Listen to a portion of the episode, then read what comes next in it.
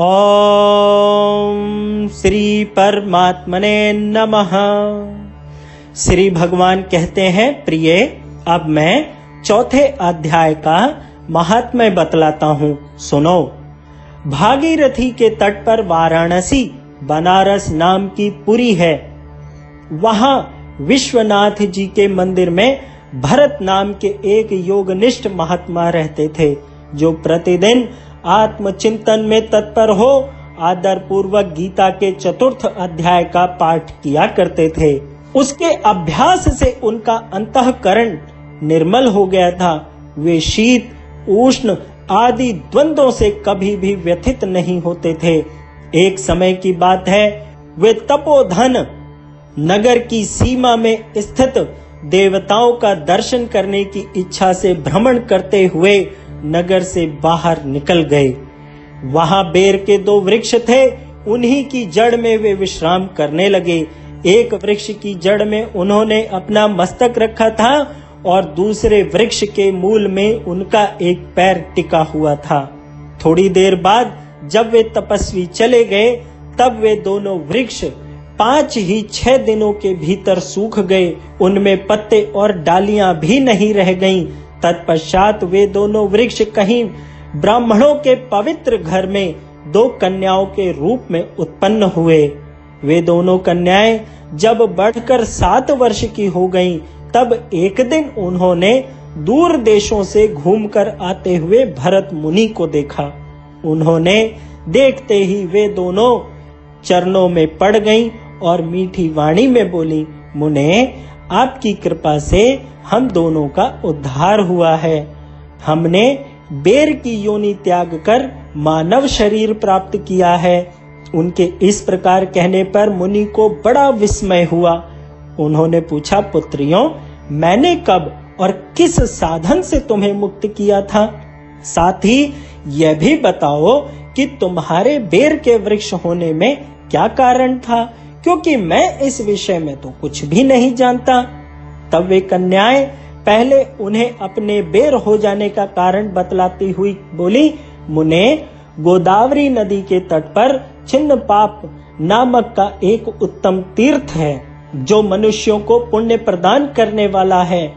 वह पावनता की चरम सीमा पर पहुँचा हुआ है। उस तीर्थ में सत्य तपा नामक एक तपस्वी बड़ी कठोर तपस्या कर रहे थे। वे ग्रीष्म ऋतु में प्रज्वलित अग्नियों के बीच में बैठते थे। वर्षा काल में जल की धाराओं से उनके मस्तक के बाल सदा भीगे ही रहते थे। तथा जाड़े के समय में जल में निवास करने के कारण उनके शरीर में हमेशा रोंगटे खड़े रहते थे। वे बाहर हो या भीतर से सदा शुद्ध रहते थे। समय पर तपस्या करते तथा मन और इंद्रियों को संयम में रखते हुए परम शांति प्राप्त करके आत्मा में ही रमण करते थे। वे अपनी विद्वता के द्वारा जैसा व्याख्यान करते थे, उसे सुनने के लिए साक्षात ब्रह्मा जी भी प्रतिदिन उनके पास उपस्थित होते और प्रश्न करते थे। ब्रह्मा जी के साथ उनका संकोच नहीं रह गया था। अतः उनके आने पर भी वे सदा तपस्या में मग्न रहते थे। परमात्मा के ध्यान में निरंतर संलग्न रहने के कारण उनकी तपस्या सदा बढ़ती रहती थी। सत्य तपा को जीवन मुक्त के समान मानकर इंद्र को अपने समृद्धशाली पद के संबंध में कुछ भय हुआ। तब उन्होंने उनकी तपस्या में सैकड़ों विघ्न डालने आरंभ किए। अप्सराओं के समुदाय से हम दोनों को बुलाकर इंद्र ने इस प्रकार आदेश दिया, तुम दोनों उस तपस्वी की तपस्या में विघ्न डालो, जो मुझे इंद्र पद से हटाकर स्वयं स्वर्ग का मार्ग राज्य भोगना चाहता है। इंद्र का यह आदेश पाकर हम दोनों उनके सामने से चलकर गोदावरी के तीर पर, जहाँ वे मुनि तपस्या करते थे, आई।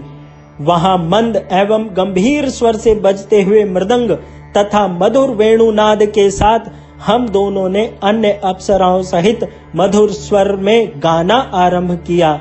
इतना ही नहीं, उन योगी महात्मा को वश में करने के लिए हम लोग स्वर, ताल और लय के साथ नृत्य भी करने लगी। बीच बीच में जरा जरा सा आंचल खिसकने पर उन्हें हमारी छाती भी दिख जाती थी।